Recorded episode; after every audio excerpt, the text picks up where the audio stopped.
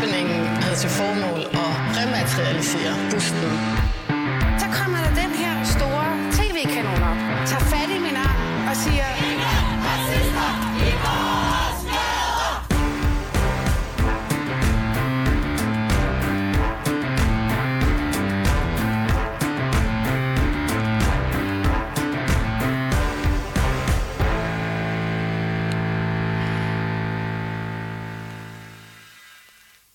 Velkommen til Baby og Boomer, Danmarks eneste identitetspolitiske debatmagasin. Jeg hedder Phyllis Jassar og er jeres allesammens woke og vært inde på programmet. Og hver uge inviterer jeg en gæstevært med ind i mit overophedet studie, og øh, den her fredag er selvfølgelig ingen undtagelse. Dagens gæst er en mand, som sætter lighedstegn mellem sig selv og en nar. Nogle synes, han er ret sjov, andre synes, han er mindre sjov, og nogle påstår, at han slet ikke er sjov og åbenbart aldrig har været det, selvom han ellers har levet af at være komiker. Hans værste fjender har noget, som han ikke selv kan prale af, nemlig hår på hovedet, og hans fritidsinteresser består af at spille Playstation og indtage upopulære holdninger på Twitter. Velkommen til dig, Brian Mark. Tusind tak. Stand-up-komiker, men også skuespiller og manuskriptforfatter. Ja, jeg, jeg bliver kaldt skuespiller, men jeg ved ikke helt hvorfor. Det står inde på din VP. Ja, det er nok, jeg, har- måske fordi jeg har dobbet tegnefilm og sådan noget. Det kan være, det er det. Jeg tror aldrig, jeg har lavet skuespil. Åh, oh, jeg er også med i sketches, men det tæller ikke rigtigt. Er der ellers andre ting ved den her præsentation, som du tænker, ej, det var uden for skiven? Mm, nej, jeg tror, det passer meget godt alt sammen. Mm. Jeg er i hvert fald skaldet, ikke? Ja, og, og jeg tror, at dine fjender, hvis du endelig skulle point dem out, mm-hmm. er typisk hår på hovedet. Jeg tror, de lang meget ofte har hår på hovedet. Og så har de nogle allierede, der ikke har hår på hovedet tit. Det kommer vi nærmere ind på, men uh, allerførst så er jeg lidt nysgerrig efter at vide, Brian Mørk, mm. hvorfor tror du, jeg har inviteret dig med ind i dag? Jeg tror, det er fordi, at du... Øh, fordi programmet hedder Boomer, og når du ser billeder af mig, så tænker du, at jeg er en boomer. Og øh, jeg er altså ikke helt gammel nok til at være en boomer, vil jeg lige sige. Nej, og der rammer du virkelig hovedet på sømmet, fordi der er jo øh, der er en definitionsramme af boomer eller baby-boomer-generationen. Det går typisk fra 1945 til ja, 1964. Ja, sådan noget lignende, ikke? Og du er jo født 73. 73, hvilket gør dig. Du Ja. bliver 50 år Jeg bliver 50 år lige om lidt, så jeg er Gen X'er. lige om lidt. Det var den 11. december, læste jeg. Åh oh, ja, det er godt husket. Men mindre du lige har læst det, selvfølgelig. Men jeg, jeg er jo Gen X'er, vi er jo den, øh, vi er den cool generation, ikke? Mm. Øh, jeg er ikke nederen og boomeragtig. Men, jeg, er der ikke ser nogen af dine børn, der er kaldt boomer før? Øh, jeg er for sjov. De synes, det er meget skægt at kalde mig boomer. Og det er også ændret, meningen har jo ændret sig ret meget til at være en, en, der er ældre end mig, jeg er uenig med, er en boomer. Det er jo det, det er blevet til nu, ikke? Så, så på den måde er jeg jo selvfølgelig en boomer, for jeg er uenig med mange mennesker, der er yngre end mig. I min tilrettelæggelse af det her program, øh, der prøvede jeg ligesom at sammensætte et panel eller forskellige gæster, der ligesom har blandet sig i, inden for identitetspolitik i løbet af ugen. Det var sagsums med svært. Mm. Det var svært. Lige så snart jeg nævnte, at det var dig, der ligesom skulle være min medvært og stå bag øh, værtsmikrofonen, så var det sådan, uh, ej, jeg kan ikke den dag. Jamen, jeg er blevet fjenden på en eller anden mærkelig måde, ikke? Jeg er blevet sådan meget øh, den, man ikke må lege med, hvis man er, skal vi sige, øh, lidt over til venstre, ikke? Og det er underligt, for jeg er ikke selv til højre. Men hvis du er til venstre, så Altså, er du er venstreorienteret by heart. Nej, jeg er sådan lidt øh, over det hele, vil jeg sige. Jeg synes både, de højre kan ret, og de venstre kan ret. Jeg synes, hvis du er... I virkeligheden, min mening er, at hvis du er for langt til den ene af siderne hele tiden, så er der noget galt med dig. Det er sgu lidt for barnligt. Alle kan jo have ret i et eller andet, og alle kan tage fejl. Så øh, nej, jeg, er ikke, jeg har ikke nogen fløj, og det synes jeg ikke, nogen burde have. Men hvorfor tror du, at folk hellere vil sige nej tak til at være i studiet med dig? Jamen, jeg, det, for et par dage siden talte jeg med øh, ateistisk selskab, havde spurgt, om de ikke måtte bruge mig i, jeg er ateist, om de ikke måtte bruge mig i en plakatkampagne, øh, hvor kendte uh. mennesker var med. Og så, så sagde jeg, det må jeg sige, jeg vil bare gøre det. Og så ringede de tilbage og sagde, vi har valgt alligevel at sige nej, fordi du er for kontroversiel en figur. Der er blevet lavet et billede af dig, som værende en, der ikke, øh, en, der splitter. Og, øh, og det er jo det, der har lykkedes. Det er jo lykkedes for nogle mennesker at få mig til at være en, man ikke har lyst til at være sammen med. Altså, jeg er jo blevet... Men har øh, det været et succeskriterie for dig?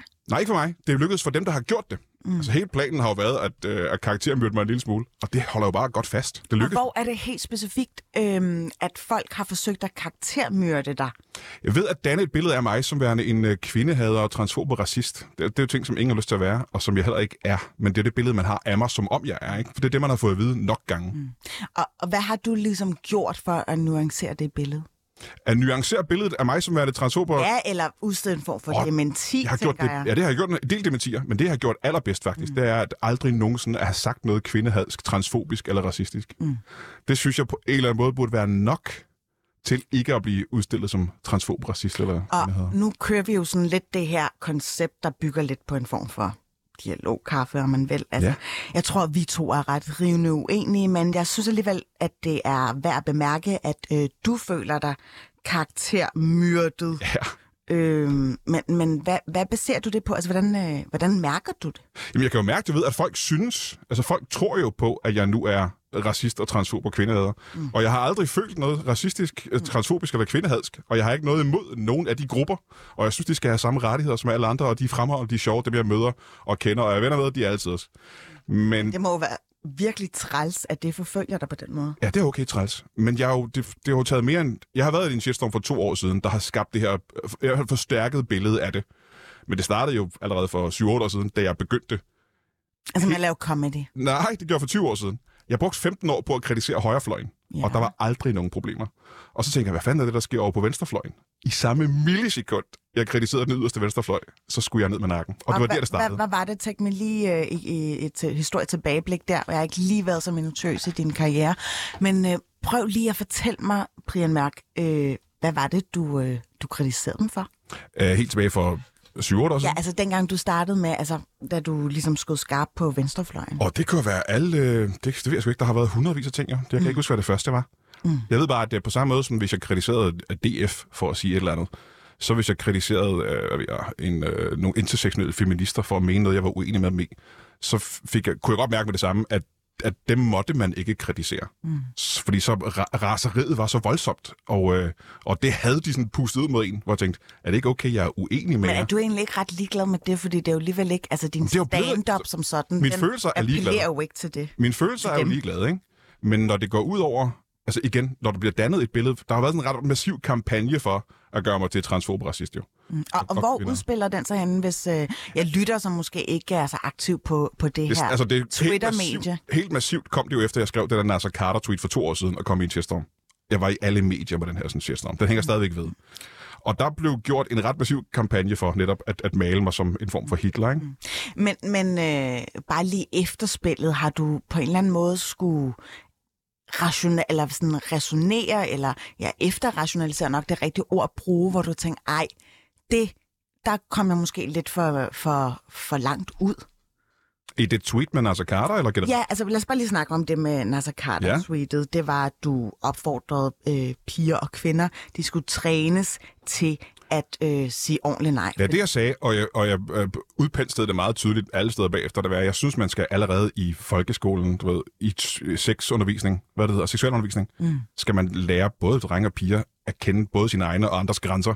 Det er på en eller anden måde vigtigere nu, end at lære dem, hvad, hvordan man sætter et kondom på. Mm. At, øh, at lære dem, hvad de gerne må sige nej til. Ikke? For det er jo, Nasser Carter-historien var det der med, at der er unge kvinder, som sidder i situationer, hvor de enten føler sig presset, eller de føler det akavet at sige nej til sex. Og jeg havde jo selv døtre, der var unge, og jeg tænkte, for kæft en nederen situation at være i. Du sidder over for en mand, der gerne vil, og du kan ikke lide at sige nej. Eller du føler dig presset til at sige ja, ikke? Hvor jeg sige, men du må gerne sige nej i den her situation. Det er jo ham, der er idioten. Det er ham, der har lavet en dårlig og klam situation. Mm. Det er ikke dig, der er galt på den, når du siger nej. Og det synes jeg, at man skulle træne unge piger og drenge til. Mm. Øh, Altså meget af det, som, som folk kritiserede dig for dengang, jeg kan nemlig godt huske debatten, Ja. den gik jo på, at, øh, at, at altså, de klandrede dig for victim blame. Ja, ja, meget, meget, Øh, og kan du på en eller anden måde godt lidt forstå deres kritik? ja, hvis det havde været ærligt, så kunne jeg godt forstå det. Altså, hvad mener du med ærligt? at det var, ikke, det var ikke det, der var problemet. Fordi når jeg så forklarede, hvad det var, jeg mente, ligesom jeg har forklaret dig lige nu, mm. hvad jeg mente med, at det var en, du skulle lære at sætte grænser, både som dreng og pige. Lige meget, hvor mange gange jeg forklarede det. Og det er altså mere end hundreder af gange. Og det er i tv-programmer, det er alle radioprogrammerne, det er alle aviserne, det er blevet forklaret. Og det er mere end tusinder af gange på, det, øh, på internettet. Så ignoreres det jo. For det er jo ikke det, de er interesseret i. De er jo ikke interesseret i mine nuancer, hvad det er, jeg mener egentlig. De er interesseret i at være rasende på mig i forvejen. Ikke? Så hvis jeg fortæller dig, Nå, men det var ikke det, jeg mente, og du bliver ved med at sige, jo, det var, så kan jeg ikke vinde over dig, og så er det, fordi du har en agenda. Øhm, jeg har været lidt i gemmerne og finde øh, diverse interviews, og Yes. du har faktisk også deltaget i et interview øh, i Danmarks største boomervis, Weekendavisen. Og øh, der læser jeg bare lige et citat op. Øhm, du havde en samtale med Ja. Lenny Malakinski, og øh, der siger du følgende citat. Jeg er kæmpe fan af gamle feminister. Jeg vil ikke leve en verden, hvor de ikke havde været der. Men de nye feminister er mere interesseret i hævn. Hævn for, at kvinder er fysisk sværere end mænd. Jeg tror, at kvinder helt naturligt har en følelse af, at det hele er åndvær. I skal føde børnene og passe dem og bage kager, og når I bliver ældre, er I ikke lige så seksuelt attraktive som jævnaldrende mænd. Verden er super åndvær, så følelsen er ikke forkert, men det er langt hen ad vejen. Biologisk. Det er ikke mændenes skyld. Vi har ikke lavet regler om, at vi skal undertrykke kvinder. Hvorfor tror du, jeg læser det her op?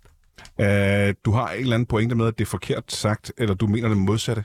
Nå, men jeg, jeg læser det faktisk op, fordi der er flere ting i det, jeg synes, Ja. der er meget interessant.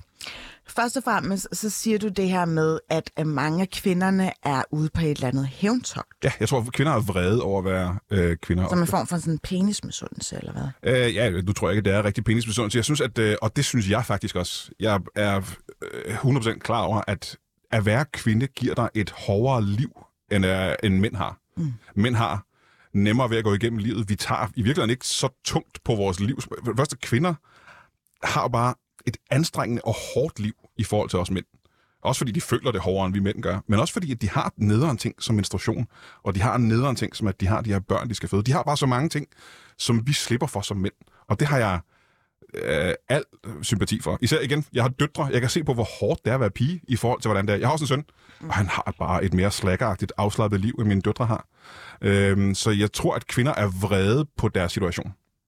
Altså, de er vrede over... De åndfærd, at mændene har det sådan, at det virker som om, at mændene har det så nemt. Mm. Også i et parforhold. Mm. Det er jo tit sådan, at manden, han virker som om, han er egentlig... Kvinden er jo tit sur over et eller andet, og manden er sjældent. Og så er det sådan, hvorfor fanden er du ikke sur over et eller andet? Hvorfor går du bare rundt og smiler og er halvglad og nynner? Mm.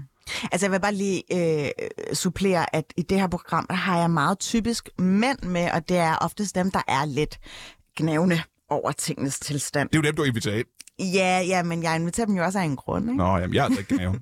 Du er ikke gnævne. Nej, jeg er faktisk aldrig gnæve. Alright, jamen det, det har vi så til fælles. Men, øhm, men, men du siger også det her med, at, at det er altså unfair, og det er jo ikke mændene, der har lavet reglerne om, at I er fysisk stærkere, og at kvinder ligesom skal undertrykkes af mænd. Ja, nu ved jeg ikke, hvor vigtigt det er, at vi er fysisk stærkere. Det tror jeg ikke betyder så meget nu om dagen. Mm. Det, er jo ikke, øh, det gør jo ikke os bedre, at vi er stærkere. Ja, man, man kan sige, at jeg har ikke så stort et behov for at blive reddet af en sabeltiger.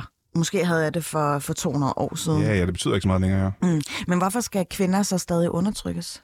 Det, hvem siger, de skal undertrykkes? Det står Du siger ikke. bare, at vi har ikke lavet regler om, at vi skal undertrykke kvinder. Det har vi da ikke. Jeg siger heller ikke, at vi undertrykker kvinder. Jeg siger, at øh, jeg siger kvinder imod, der påstår det. Jeg siger, at vi har ikke lavet nogen regler, om vi skal undertrykke kvinder. Men du siger også implicit, at mænd øh, automatik, automatisk øh, simpelthen er med til at undertrykke kvinder. Nej, det siger jeg faktisk ikke. Det er faktisk ikke det, der står heller. Der er, hvis kvinder påstår, at vi undertrykker dem, så siger de, vi har ikke lavet nogen regler, om vi skal undertrykke jer. Det er Okay. igen, du læser det anderledes, end jeg mener det igen. okay, jamen så kan det godt være, at det er mig, der ikke forstår Det dansk. kan være, at jeg slet ikke er en ond Hitler. Nå, men jeg, jeg har ikke typecastet dig til at være en ond Hitler. Det er noget, du selv... Jeg vidste ikke, at det, det var åbenbart noget, øh, du var behæftet med. Men øh, altså, grunden til, at jeg har øh, valgt at hive dig med ind her, det er jo fordi, at nogle gange, når man har været igennem sådan en hård medietur, som du har været, så kunne man måske i bagklodskabens klare lys godt erkende eller nå til en eller anden, hvad skal jeg sige, ja, lærdom af, at uha, måske var det også en kluntet måde at formulere mig på. Ja, øh, og det ville jeg også have gjort. Og jeg tror også, jeg var klar til at gøre det i starten af shitstormen. Hvor jeg tænkte, og det er en af grundene til, at jeg tror, jeg følte, at det var nødvendigt at nuancere det og uddybe, hvad jeg mente så mange steder. Øhm, hvor jeg tænkte, jamen, så okay, så lad mig prøve at pensle mere ud, hvad det egentlig er, jeg mener. Mm. For det kan godt være, at, de, at jeg har skrevet noget, der er forvirrende. Men når jeg så har gjort det så mange gange, og folk stadigvæk er skidelig glade med nuanceringen og, og hvad jeg egentlig mener, og bliver ved med at påstå, at jeg er at jeg mener noget andet, end hvad jeg mener, mm. så bliver jeg jo også lidt, men så fuck ja. Yeah. Altså, jamen, så lad os tage den her kamp. Altså, hvis I gerne vil være uhederlige, det, jeg bruger et ord meget, og det er uhederlig. Hvis du er uhederlig i en diskussion, så, øh, jamen, så er vi jo modstandere. Så er jeg nødt til at, og så kan jeg ikke lægge mig ned. Føler du dig sådan for fuld? Altså tænker, er du sådan lidt bange for feministerne? Jeg var ikke før i tiden, øh, men jeg er jo blevet det. Og det helt underlige er jo, at jeg har jo som sagt lavet stand-up i mere end 20 år nu, ikke? Mm. Og det er først efter shitstormen, at jeg er blevet nervøs for at gå på scenen. Fordi jeg nogle gange ser, Jeg kan stå på scenen, og så kan jeg kigge ned, og så sidder der sådan et bord med fire unge veninder, og jeg kan bare se på dem, at de synes, jeg er en idiot til at starte, fra starten. De har jo selv betalt for at komme ind og høre det. Jo, men tit er det jo sådan, at der er flere komikere på sådan en aften. Ja. Øhm, og nogle gange ved Hvis man ikke engang... virkelig havde så store aversioner imod dig, så ville det nok ikke. Jamen ofte er det sådan, at de ikke engang måske ved, hvem der kommer. Eller det kan også være i et, man er og så for... man et- også lidt selv bedt om det. Nå, men det kan også være, at vi, vi tit optræder for firmaer jo, for eksempel, ikke? Mm. hvor øh, til en eller anden julefrokost eller en sommerfest eller et eller andet. Ikke? Og så kan du se, så sidder der bare øh, en, nogle unge kvinder, som har, har hørt nok gange, at jeg er, er, er frygtelig. Og så hader de mig fra starten af. Og det var, jeg, jeg troede, at jeg ville, altså, jeg holdt op med at være nervøs for at gå på scenen for øh, 18 år siden. Og nu er det tilbage igen, at jeg er bange. Så på den måde er jeg bange for feministerne. Og det er helt ordentligt, at, og, det er jo, og det bliver jo ved. Og, og, og på de sociale medier nu, hvis jeg spørger de her unge kvinder, der er henne, der sviner mig til på en eller anden måde, så kan jeg godt finde på at spørge, ved du, hvorfor jeg er et dumt svin? Og så ved de ikke, hvorfor. De ved ikke, hvad grunden er. Okay, så du har faktisk sådan udspurgt nogle af de her kvinder. Ja, jeg spørger. Hvis, hvis, hvis, jeg, hvis jeg ser nogen, der sviner mig til på en, en tråd, så siger jeg, okay, det er interessant. Ved du, hvorfor du er imod mig? Ved du, hvad det er, jeg har gjort, der gør, at jeg er ond? Og så kan de ikke svare på det. De har bare fået at vide nok gange, at jeg er ham den onde. Og det synes jeg er interessant. Og så igen, så kan jeg jo ikke, så kan jeg heller ikke rigtig vinde, hvis jeg bare er ond på automatik. Mm. Nu hvor du er stand-up-komiker, du, du lever jo af at være humoristisk og sjov og så videre. Øh, er der nogle ting, du i dag føler, man ikke kan lave sjov omkring? Nej, og det har jeg aldrig ment. Altså, jeg synes egentlig, man skal kunne lave grin med alting. Mm. Og det er også en af de ting, der har bidt mig i røven i den her sådan, uh, situation, ikke? Fordi der er jo nogen, der ikke, altså virkelig ikke bryder sig om at blive gjort grin med. Som jeg sagde tidligere, jeg brugte 15 år på at lave jokes om Dansk Folkeparti og Højrefløjen, ikke? Og der var aldrig noget brok. Altså, de, de er vant til at blive gjort grin med. Der har, der har aldrig været nogen, der har øh, gjort herværk på min ejendom eller troet mig. Mm. Øh, venstrefløjen kan ikke holde til det, øh, har jeg lagt mærke til. Og det var en af grundene til, at jeg tror, jeg blev ved. Det er fordi, at jeg kunne mærke, at der var så stor modstand mod at blive gjort grin med. Du fik blod på tanden. Jeg fik blod på tanden, og sagde, hvis de er så skrøbelige, mm. hvis man ikke må gøre grin med dem, så er jeg nødt til at gøre det. Mm. Hvad med i forhold til nogle øh, minoritetsgrupper? Tænker du, at ej, dem, dem må man godt være lidt ekstra øh, ops, opmærksom på, at man ikke bare smider dem under bussen Jamen, jeg synes, og smide, latterliggøre dem? jeg synes ikke, du skal smide nogen under bussen, og jeg synes ikke, du skal latterliggøre nogen, men jeg synes, du har lov til at gøre grin med alle. Hvis du holder op med at gøre grin med dem, så er det særbehandling. Altså, hvis jeg gerne vil gøre grin med hvide mænd, det er det. Hvis, hvis de eneste, vil gøre grin med, er hvide mænd over 40, mm. så er det jo øh, særbehandling over for alle de andre grupper. Altså, hvis du er transseksuel, så gør jeg grin med dig, ligesom jeg gør med alle andre, hvis du er homoseksuel. Hvis du er, er transkønnet. Er der forskel på det? Ja, der er Ja. forskel. Øh, Husk, jeg er boomer. Jeg kender ikke forskel på de der ting. jo, jo, men altså, jeg tror, der er plads til forbedring. Det er der jo, altså, hvor der vilje er der jo vej. Men, men alle fortjener at blive gjort grin med, hvis de gør noget fjollet. Og, og hvad har du senest gjort grin med, hvis man bare skulle tage en helt traditionel hvid ciskønnet mand? Øh, det ved jeg sgu ikke det sidste. Øh, mig selv. Øh, jeg har jo lige lavet et one-man-show, hvor jeg Ja. næsten udelukkende laver grin med Brian er nar. Ja, Brian er nar, ikke? Mm. Ja, ja. Jeg er jo, og som de fleste andre komikere, så er det mig, jeg gør mest grin med. jo. Dig selv. Ja, ja.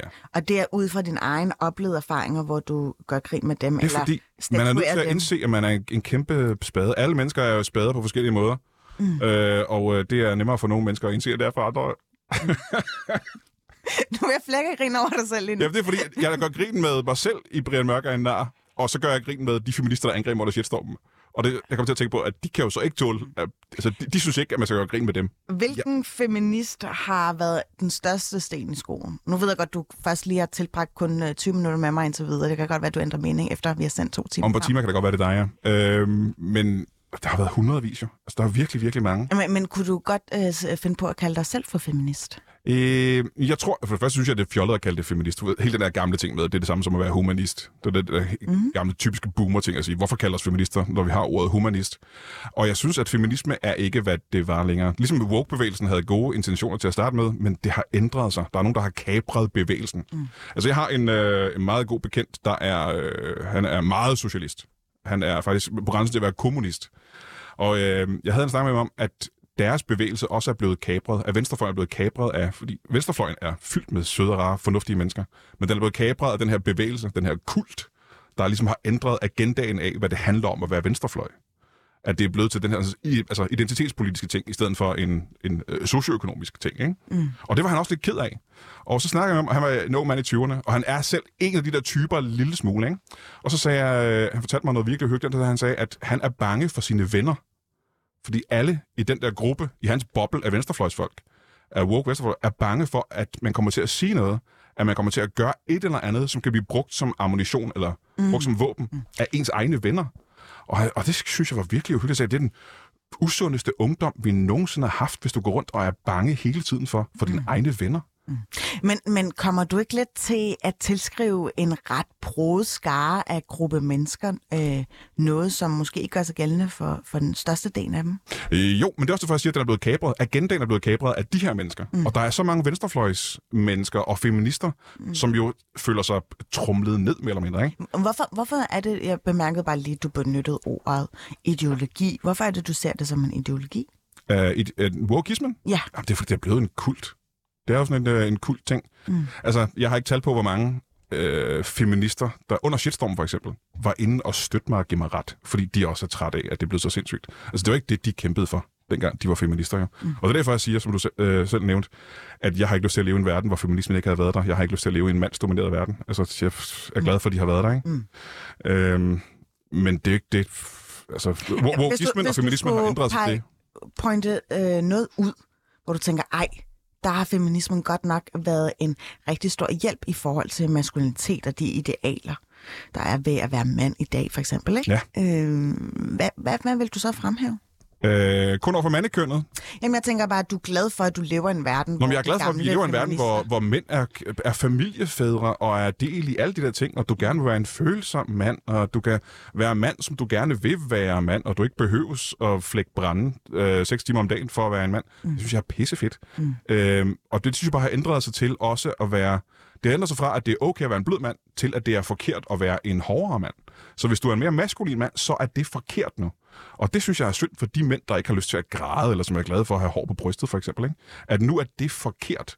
Så hvis du er en mand, der har lyst til... Hvem har sagt, at det er forkert at have hår på brystet? Jeg synes altså... Jamen, det var mig, der... Jeg, okay. jeg laver jokes, ikke? Det er mig, der overdriver. Mm. Men maskulinisme er blevet en forkert ting. Og det synes jeg er... Og nu er jeg ikke selv super maskulin, som du måske kan se. Men maskuline mænd kan godt ligge under for, at nu er de forkerte.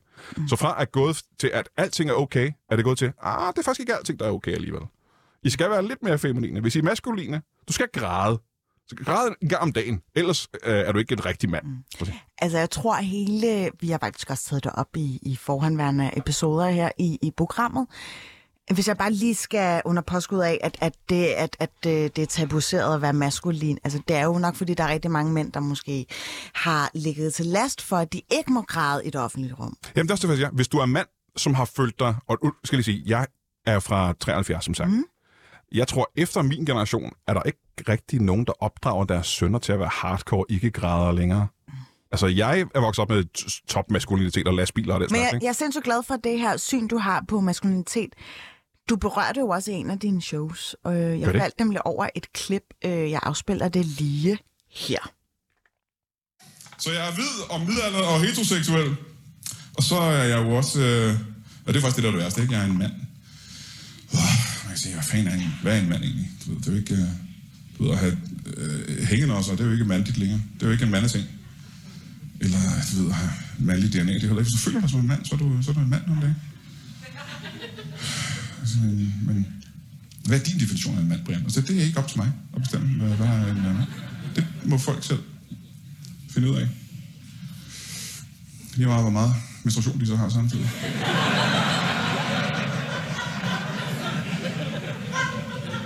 Og det kan blive det sværere at fokusere på, hvor mandig man er, hvis man menstruerer, men det er sværere at menstruere. Ja, altså, Brian, øh, jeg er lidt interesseret i at høre, hvem er det, du forsøger at sende den her stikpille hen imod? Uh, det er jo de mennesker, vi sidder og snakker om hele tiden. Det er jo det der, øh, den øh, woke feminisme transbevægelse ting. Det er dem. Uh, altså, altså transfeminismen ting. Uh, altså, du siger, at det at være en mand i dag, øh, altså, så skal man menstruere. Eller man, ja, man kan det, man kan godt gøre det, ikke? Ja, ja. Ja, øh, og, og hvem er det, du, du lidt prøver at udstille? Altså, jeg, udstiller, jeg laver en joke om nogle mennesker. Mm. Ligesom jeg sagde før, jeg kan joke om alle mulige mennesker. Også om transmennesker. Mm. Det, selvfølgelig, det er en sjov joke, mm. og folk griner af den. Og jeg udstiller ikke rigtig nu. Der er ikke, der er ikke nogen, jeg sviner til. Der er ikke nogen, jeg latterliggør. Jeg siger bare, det, det er situationen, jeg latterliggør. Mm. Du kan men det lyder lidt som om, at, øh, at du siger, åh, oh, det er hårdt at være mand i dag, fordi en mand er ikke bare en mand. Nå, men jeg personligt, jeg, jeg er jo ligeglad med, om du er en, en, om du kalder dig selv en mand. Du må gerne kalde dig selv en mand, hvis du har været kvinde, eller omvendt. Mm. Det betyder jo intet i mit liv. Mm. Men jeg kan stadigvæk godt lave jokes om dig jo. Mm. Men, men det, det lyder bare lidt som om, der er et eller andet, der går, uh, går af dig, fordi du siger, at i dag kan en mand godt menstruere ja. med henvisning til en, der er, altså, en person, der er i gang med at transitionere øh, fra kvinde til mand. Ja.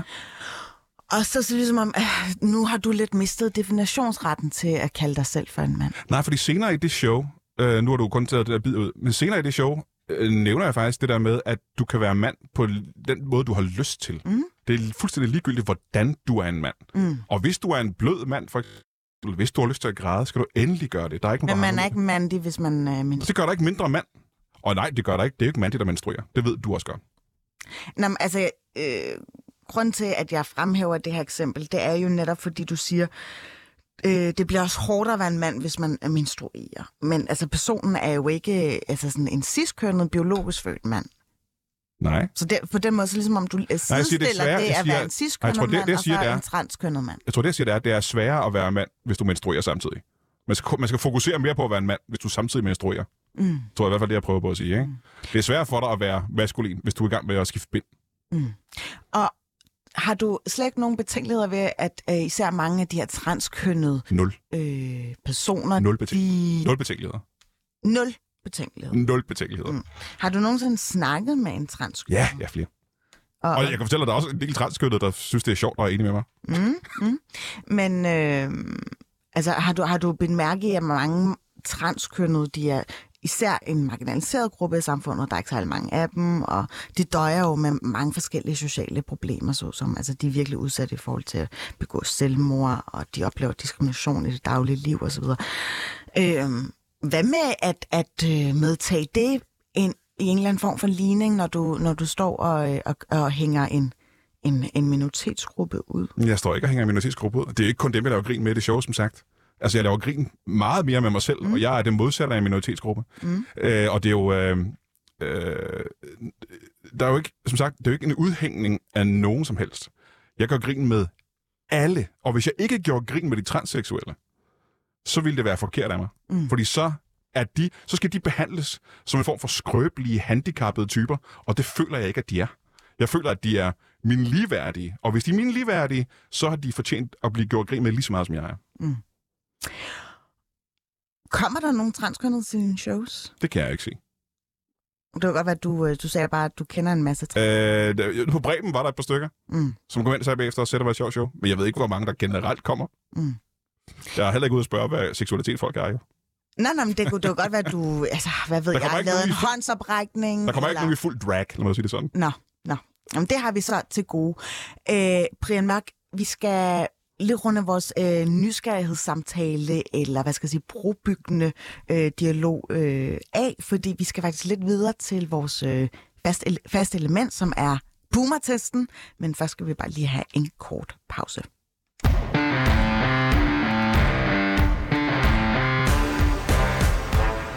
Jeg skal spørge dig om nogle ting nu. Og så skal du erklære dig enig eller uenig, og gerne med en uddybende begrundelse. Skal jeg være nervøs? Overhovedet ikke. Åh, oh, godt. Øh, hvis jeg nu siger til dig, at de personlige pronomener bør kun være reduceret til hun eller han, Ja, så siger du ja. jeg siger, jeg er ligeglad. Mm. Så hvis der kommer en person ind, som er non-binær, eller som ikke vedkender sig ved, ved de almindelige personlige pronomener, som hun og han. Altså, de kan jo kalde sig, hvad de har lyst til. Det synes jeg, er deres egen lov til. Mm. Jeg, synes, jeg har svært ved, at øh, når det skal presses ned over folk, der ikke har lyst til at gøre det, hvis det skal tvinges igennem, så bliver det en form for tankekontrol over andre mennesker. Det synes jeg måske er lidt sværere egentlig, men du må jo kalde det, hvad du har lyst til. Mm. Men vil du sådan, i hvert fald referere til en person, som øh, er en diadem, øh, tiltaleform, vil du så kalde den for, altså sige, i stedet for at sige han eller hun, så vil du sige de? Øh, hvis de var i lokalet, Mm. og de bad mig om at gøre det personligt, Mm. ja, så tror jeg da godt, jeg kunne, altså bare for at være flink, kunne gøre det. Men det var ikke noget, jeg ville huske, når det gik ud af lokalet, så ville jeg stadig ikke sige ham eller hende. Mm. Men du vil ikke, øh, altså virkelig ikke gå i gøre dig umage. Jeg vil ikke Nej, gå du vil ikke gøre dig trods. Nej, nej. Nej, nej, okay. Øh, hvad tænker du egentlig om øh, identitetspolitik sådan i almindelighed? Er det udelukkende et venstrefløjsfænomen? Mm, nej, det kan godt være, det findes på højrefløjen, men så er det en anden form for identitetspolitik, ja. Men jeg synes, det er frygteligt på lige meget, hvad for fløj det er på. Okay. Og øh, Altså, du har det jo lidt med at være sådan en identitetspolitisk shitstorm som planet. så af en eller anden grund, så beskæftiger du dig jo ret meget med det. Så, øh, Jamen, det er jeg nødt til. Altså, som komiker er det min pligt at tage fat i ting i samfundet, som jeg synes er en, en, en fejl i samfundet, eller noget, der er farligt i samfundet. Mm. Øh, og det, så er jeg nødt til at gøre grin med det. Det er jo det, satire til for.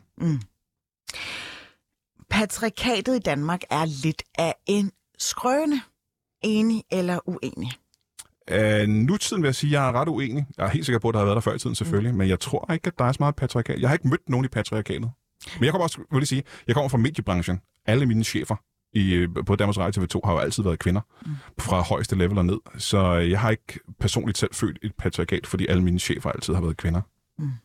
Hvad med i forhold til stand-up? Altså, fordi der har været notorisk rigtig mange mænd, der har fyldt. Oh, der er stadigvæk rigtig mange, der er stadigvæk flere mænd, end der er kvinder. Mm. Og jeg skrev på et tidspunkt, øh, der var meget, øh, Sanna Søndergaard har jo øh, gjort meget ud af, at det har været, at det er en frygtelig, frygtelig branche for kvinder.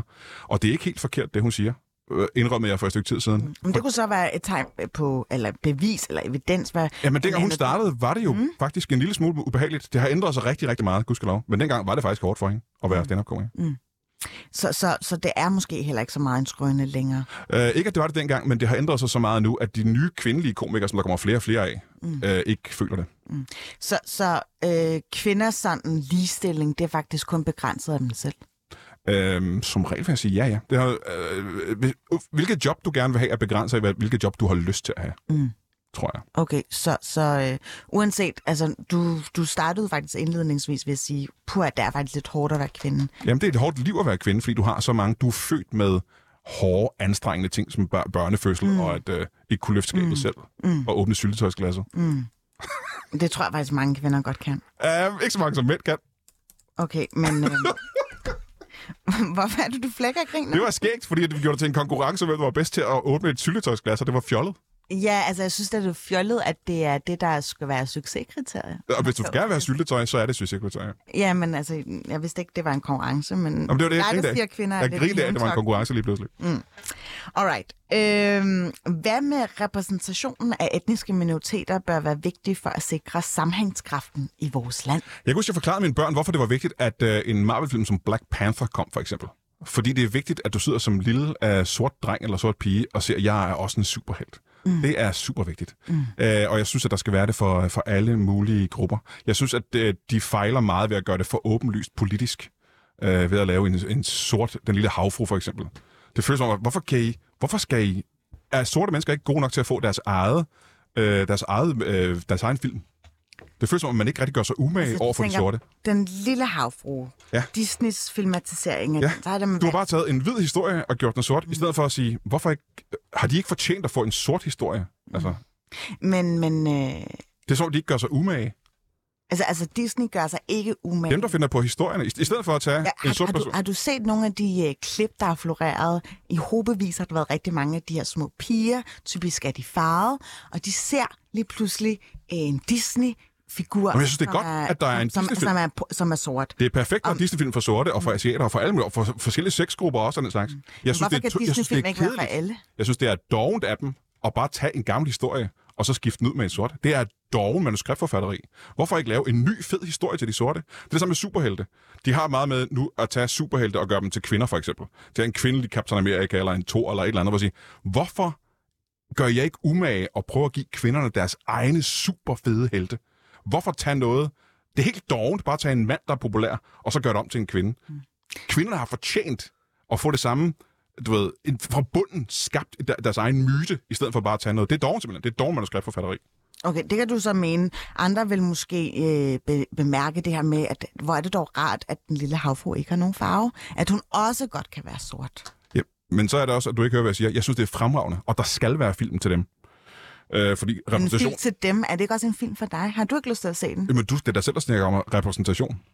Jo, jamen, jeg, mænd, stiller, snakker. jeg, jeg er bare nysgerrig efter at vide, at når man sikrer en form for repræsentation i det her kongerige, så er det måske med til at ja, øh, skabe større Ved sammenhængskraft. du, det jeg ville være, hvis jeg var sort, tror jeg, ikke? Mm. eller hvis jeg var en eller anden form for minoritet, og jeg så, at de så dovent bare tog noget, der var i forvejen. Hvis de tog Matador mm. og genindspillede Matador med sorte mennesker, ville jeg sidde og være vred over, at de ikke fucking skrev en ny historie. Så det vil du harcelere over? Ja, det ville jeg være vred over. Okay. Altså, hvis jeg selv var sort. Okay, men der er nu, nu skal vi faktisk have, have så lære over noget, noget fuldstændig andet, fordi vi skal øh, over til ugens gæst.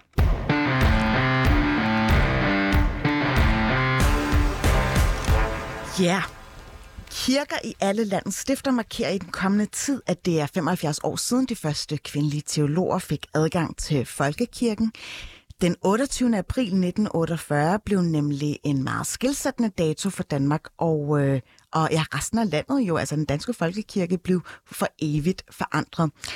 Her blev de første tre kvinder ordineret som præst af den daværende biskop i øh, Fyns Stift, og øh, det gik vist ikke helt så stille for sig, og det ved jeg, at ugens gæst har fuldstændig styr på. Velkommen til dig, Pia Friis Lanet. Tak skal du have. Du er uddannet politolog og journalist, og er mangeårig forfatter og foredragsholder, og du er også i gang med at, at skrive en bog om emnet her. Nemlig. Pia, øh, prøv lige at give os et historisk tilbageblik, fordi hvad var det helt konkret, der skete for, for små 75 år siden? Der skete det, at den lov, som blev vedtaget i 1921, det var øh, seks år efter, at kvinder havde fået stemmeret i Danmark, at øh, det var en ligestillingslov, som efter stor diskussion i rigsdagen øh, endte med at være en ligestillingslov, som sagde lige adgang fra mænd og kvinder til alle offentlige stillinger, undtagen militære og gejstlige. Og der var ikke nogen diskussion om det med de militære. Det var der altså, simpelthen ikke engang kvinderne gad at argumentere for det, at de skulle have lov til det. Men det var der omkring de gejstlige.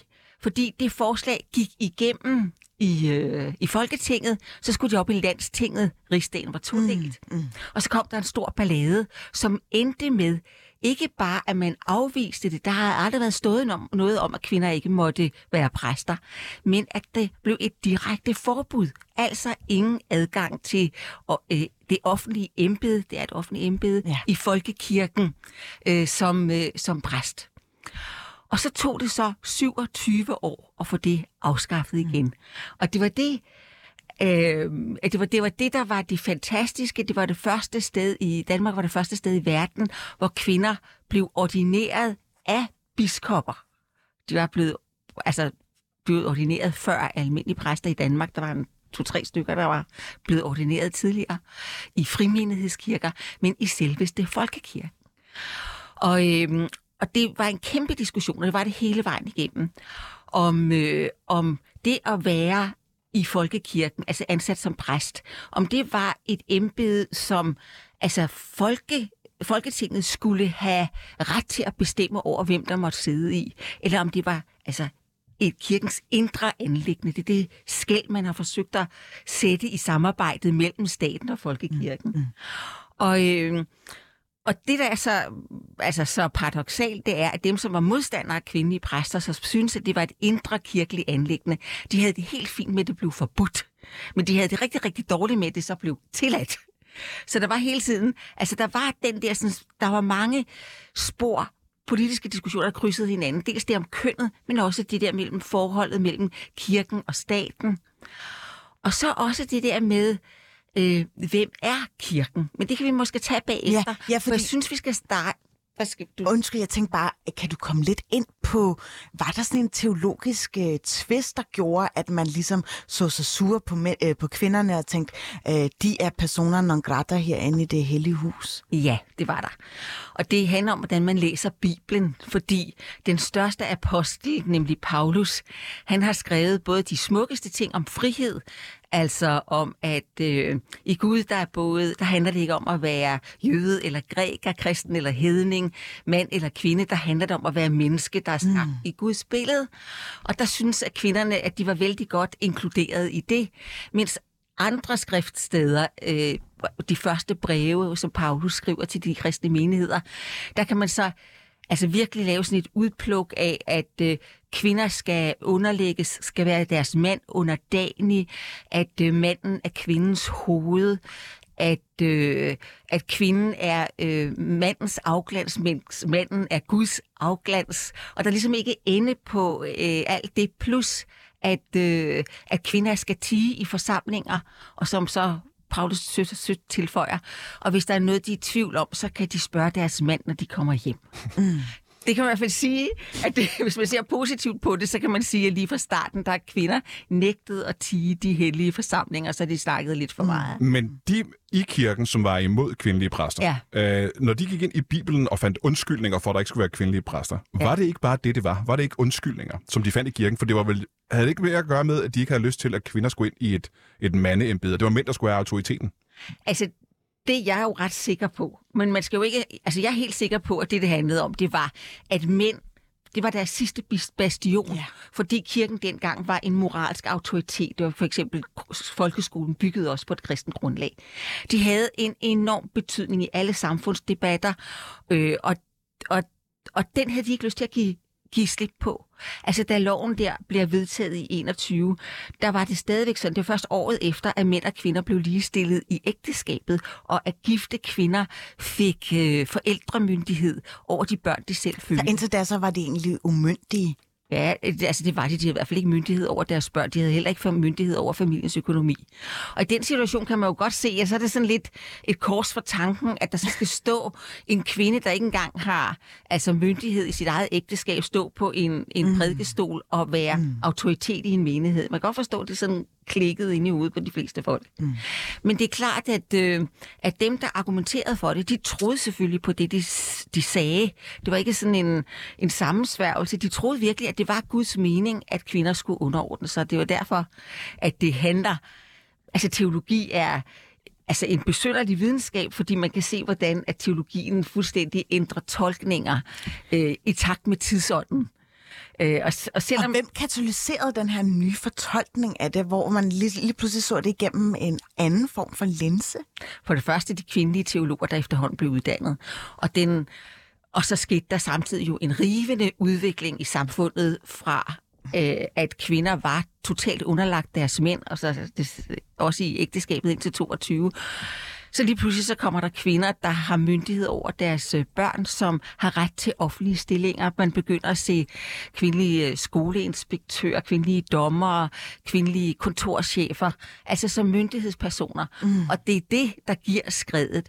Plus at der kommer Altså, og det er virkelig sjovt at se historie. Det har jeg moret mig virkelig meget over, mens jeg altså, skriver på den her bog. Ja. Ja. Det er, at øh, den største ungdomsorganisation for kvinder, det var øh, KFUK, altså Kristelig Forening for Unge Kvinder, styret oprettet af Indre Mission. Og de kvinder der, det var jo dem, altså, de, de betragt som, som Bartoldi, som var Indre Missionsformand i 30'erne, han sagde sådan bekymret, ja, det er jo helt tydeligt, at der er mange af de der KFUK'er, der har en præst i maven, ikke? Fordi de var jo vant til at organisere deres egne gudstjenester. De holdt andagter. De var vant til at invitere kvinder til at komme og prædike, men uden altergang. Og det er det, man skal huske på. Hvad var det, den store strid stod om? Altså, det var de centrale mysti- mytiske, mystiske ritualer i Magien i det, ikke? Magien i det. Ja. Det, som er uforklarligt, nemlig selve kontakten til Gud. Dåben, hvor man bliver indle- altså indlemmet i den kristne menighed. Og så det allerhelligste, nadvaren, hvor vi, altså vi, der går til nadvar, spiser vores Gud. Mm. Det er ret kraftig symbolik. Mm. Og der er så altså også enormt store, mange forskellige forklaringer på, eller tolkninger af, hvad det er, der sker i nadvaren. Men det er i hvert fald altså en, en Jesus er til stede i en form, i så den grundviske form, som er meget fremhersket i Danmark, der er det som at være til stede, og det er der, hvor menigheden så altså virkelig bliver opfyldt af Helligånden og kan gå videre ud af Og der havde kvinder ikke plads. Kvinder havde ikke plads ved alderet og ved altså selve den hellige ja. ja. handling at uddele Kristi blod og Kristi læme. Det var der, den skilte. Og når det er det vigtigste i, i gudstjenesten, Ja. altså Ja, kontakt og det er jo også Gud, to øh, sakramenter, som er ret essentielle i den danske folkekirke. det er de to eneste sakramenter. Ja, det er rigtigt. Ja, der er syv. Bare mig, der er lidt influeret at gå på katolsk skole. Ja, ja, nemlig. øh, Pia, altså modstand mod de her kvindelige præster inden for kirken blev jo blev det ikke undersøgt ret mange gange? Mm-hmm. Altså man sendte sådan nogle spørgeskemaer ud for at ligesom ja. Ja. høre, altså hvor ligger stemningen i forhold til ja. Ja. de her kvinder, der har sparket døren ind. Jeg har øh, kigget lidt på det, og man havde spurgt øh, således, finder menighedsrådet noget at erindre imod? at kvindelige teologiske kandidater kan udnævnes til præster, når vedkommende øh, kandidater indstillet af et flertal af det pågældende menighedsråd. Og det her det er en undersøgelse fra 1947, eller, og der svarede 4.759 ja, det har de noget imod, hvorimod øh, 1926 svarede nej. Altså det var et stort flertal, der ligesom dermed afvist af selv øh, altså menighedsrådene, der gerne vil ansætte en kvindelig præst, så skulle de ikke have lov til det.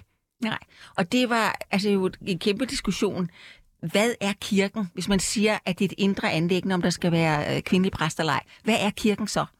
Er det dem, der er med i folk, folkekirken, det bliver man ved dåben. Er det dem, der bestemmer, så det skal være? Eller er det dem, der kommer til gudstjenesterne? Der er altid et flertal af kvinder. Det er sådan, er det stadigvæk. Eller er det dem, der bliver valgt i menighedsrådene? Og lige så snart der er nogen, der bestemmer, så er der altid et flertal af mænd. Er det dem? Det var dem, der blev spurgt. Eller er det biskopperne, som er kirkens ja. Overhoveder? Og det er så kun en enkelt biskop, der så skal bestemme, om der må være kvindelige præster i hans stift, eller skal de alle sammen være enige om det? Det var jo simpelthen altså en rodebutik af synspunkter og umuligt at afgøre. Og det var derfor, at i, i, en, i midten af 30'erne, så var der, nej, det var i 28, der var så en, en præst eller en, en kirkeminister, som fik det forslag igennem, at i det øjeblik, der kom et konkret tilfælde, altså en menighed, der kom og sagde, vi vil have den her præst, hun er kvinde, og hun, det er hende, vi vil have. Så skulle man tage loven op igen.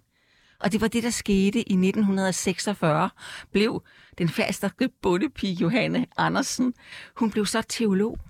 Og så, øh, altså, hun var jo sådan set parat til at vente i 20 år, mm. eller gå ud og være højskolelærer, eller arbejde med socialt arbejde. Det var der mange andre færdige kvindelige teologer, der gjorde. Hun var nummer 16. Og så var hun i, øh, i Lolland Falsters menighed på, på Nordfalster og holdt en prædiken der. Og så Katrine Jespersen fra Nysted, hun er forhenærende husholdningslærerinde. Og det lyder ikke feministisk, men det var det dengang, fordi det handlede om at skal, give kvinder erhverv. Hun greb lige fat i en fra menighedsrådet og sagde, det er hende, vi skal have som præst. Synes du ikke, når nu gamle Schmidt går af? Jo, sagde han, det er en god idé. Så det startede nede på Lolland Falster i en menighed, der havde omkring 200 medlemmer. Okay, det var ikke mange. Det var nemlig ikke mange. Og så, så spurgte de hende, vil du... Hun blev så kaldt ind til sådan en samtale hos øh, den forhenværende øh, husholdningslærerinde forstander. Og øh, så spurgte hende to væsentlige spørgsmål, om hun gerne ville være præst hos dem, hvis det var muligt. Det ville hun. Om hun havde tænkt sig at gifte sig. Det havde hun ikke. Og hvis hun havde haft det, det var utænkeligt, at en, en kvindelig præst skulle være gift. Og så gik de hele vejen. De holdt et menighedsrådsmøde den 30. november øh, 1946, og der var 36 stemmer i over, 36 i overtal, der, øh, som, som hellere ville have hende end den mandlige kandidat. Så seks, men de havde heldigvis aftalt, at ligegyldigt hvad, hvem der bliver valgt, så støtter vi alle sammen op. Så det var 6, et overtal på 36 mennesker i en lille valgmenighed, mm. der ændrede loven. De sendte det så ind til øh, kirkeministeriet. Vi, her vi vil gerne have ansat hende. Så svarede kirkeministeriet tilbage. Det kan ikke lade sig gøre. Hun er jo en kvinde. Sendte det svar tilbage. Det vil vi altså. Og så tog så menighedsrådet og Johan Andersen så altså formanden og næstformanden, de tog ind til ministeren, de talte med folketingsmedlemmerne, og så holdt de fast, det tog halvandet år, før loven kom igennem. Halvandet år. lobbyarbejde. Ja. Men hvor kommer presset fra? For det er jo de, det er jo de, det er de færreste gamle institutioner, der ændrer noget som helst, hvis ikke de bliver presset til det. Det- Og hvis øh, det største del af befolkningen egentlig ikke er interesseret i at få kvindelige præster, hvorfor gør de det så? Du siger, det der, det var en... en, en Det var menighedsrådene? Ja. Ja, ja, okay. Ja. Og samtidig kom der så en Gallup-undersøgelse. Ah. Ah, og det, der var Gallup ikke, var, det var ikke så kendt, men det- man var begyndt at nære virkelig stor tillid. Og pludselig så kommer de første Gallup-undersøgelser, der viser, at der er flertal i befolkningen. Det er meget afgørende. Det er der, det kommer så. Ja, det ja, er. ja. Så det er afgørende, fordi politi- politikerne kunne se, hvad det var. Men så var det jo også sådan, så Socialdemokratiet og det radikale Venstre havde været for hele tiden. Og det var der også store dele af Venstre, der havde været. Men det var det der med, hvem er den første, der kommer? Hvor, hvornår sker det første gang? Sådan, så vi har en anledning Ja, ja. til op og ændre loven. Og det Og hvad så med de tre andre, der så blev ordineret der på den skældsættende dato? to andre. Den ene, andre, ja. den ene, det var Ruth Vermeeren. Hun var kendt. Hun er en af de kvindelige præ- præster eller teologer, der var kendt i forvejen. I 28, da hun blev færdig, så tilbød hun sig selv som at arbejde frivilligt i fængslet for kvindelige fanger. Det gjorde hun i 10 år. Så fik hun en stilling som forsorgsmedhjælper. Og til sidst i 40'erne, det var under krigen, så fik hun også lov, fordi det var absurd, at kvinder, der fødte i fængslet, det var der en del, der gjorde. Og når jeg havde tillid til hende, hvad de havde til meget få mænd, de kvindelige fanger, der sad der, at de, at de skulle have deres børn døbt af en mandlig præst, eller skulle gå til alders hos en, en mandlig præst. Så hun fik faktisk biskoppelig tilladelse, sådan i nødstilfælde, der kom til at, at gøre det, og det tolkede hun vidt. Så hun var, hun arbejdede som fuldgyldig præst i kvindefængslet uden ordination. Og da så loven kom igennem, ordinationen Skulle hun blev ikke planlagt... køre for det? Hvad? Skulle hun ikke køre for det? Altså, det kan da tro, der var der vild ballade. Jamen, der var vild ballade hele tiden. Ja. Altså, i de der halvandet år. Det var altså som om verden gik under. Det var det. Og så var der Edith Brennike Petersen, som nærmest var, hun var præcis lige så gammel som Ruth Vermeeren. Johanna Andersen var 20 år yngre. Der var opvokset nærmest i KFUK, øh, og havde været leder af ungdomsgrupper, øh, pigegrupper, der holdt masser af andagter. Mm. Og da hun bliver så 14 dage før de to andre skal ordineres, så ansætter en, en øh, sovnekirke hende øh, altså på Nordfyn, fordi de stod og manglede en, en hjælpepræst. Og så kommer hun så med, så det var tre på én gang. Okay, og det var jo bare en form for lappeløsning. Nej, det var det ikke. Det var, en, det var fuldstændig, altså helt, det var faktisk den, om jeg så må sige, allerfineste ansættelse, for det var en normal folkekirkelig valgmenighed. Mm. Og når man ser de mennesker, der er sådan et billede af den øh, valgmenighedens, øh, øh, eller i sludderforhold, øh, menighedsbestyrelsen, så er det altså, altså solide bønder og bondekoner, der står man tænker, gud, er det sådan revolutionen ser ud? Mm. Altså, det kom virkelig fra neden. Og det er jo det, der er det interessante. Mm.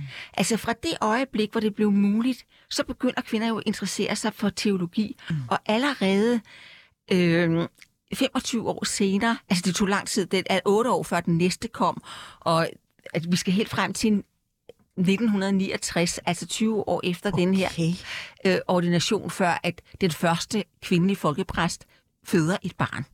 Okay, for det, det lød der også et ramaskrig om. Altså, tænk, at hun skulle være gift. Altså, det der med, det var jo stadigvæk sådan, patriarkatet var så stærkt, som man forestillede sig ikke rigtigt, at en kvinde kunne have bukserne på, som man sagde i et ægteskab. Ikke? Pia, øh, vi har ikke så meget tid tilbage, men jeg gad helt vildt godt lige at perspektivere til i dag, fordi altså, er der en stadig øh, modstand og opspor rettet mod nogle kvindelige præster?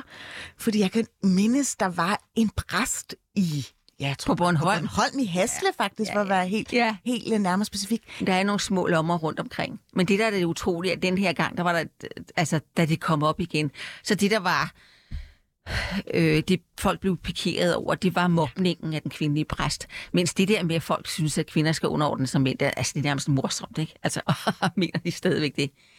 Men det der er sagen, det er, at det er stadigvæk en undtagelsesparagraf i ligestillingsloven. At menighedsråd kan afvise præster med den ene begrundelse, at de er kvinder, fordi at det er en teologisk begrundelse, Ja. de kan henvise til Bibelen. Ja. De, kan ikke hen, de kan ikke afvise en mand, fordi han er en mand, for det findes der ikke nogen teologisk begrundelse for. Og det kan man jo godt stille spørgsmålstegn ved, om det er rimeligt i dag. Det er der i hvert fald mange, der gør. Altså, Tror biskopper, du, vi får en, en revidering af, af den lov på et tidspunkt? altså biskopperne siger, øh, hårdt presset på, sådan trykket på maven her for et par måneder siden, at nu synes de ikke, at den undtagelsesbestemmelse Nej. Er rimelig længere. Men øh, det betyder jo ikke, at man kan jo stadigvæk altså, ansætte de mennesker, som man vil. Mm. Pia Friis tusind tak, fordi du gad at komme ind og fortælle om 75 jubilæet. Og tusind tak, Brian Mørk, fordi du holdt mig ud i den første time. Du har så med en time mere endnu. Nå, det klarer vi nok. Har du det? Ja.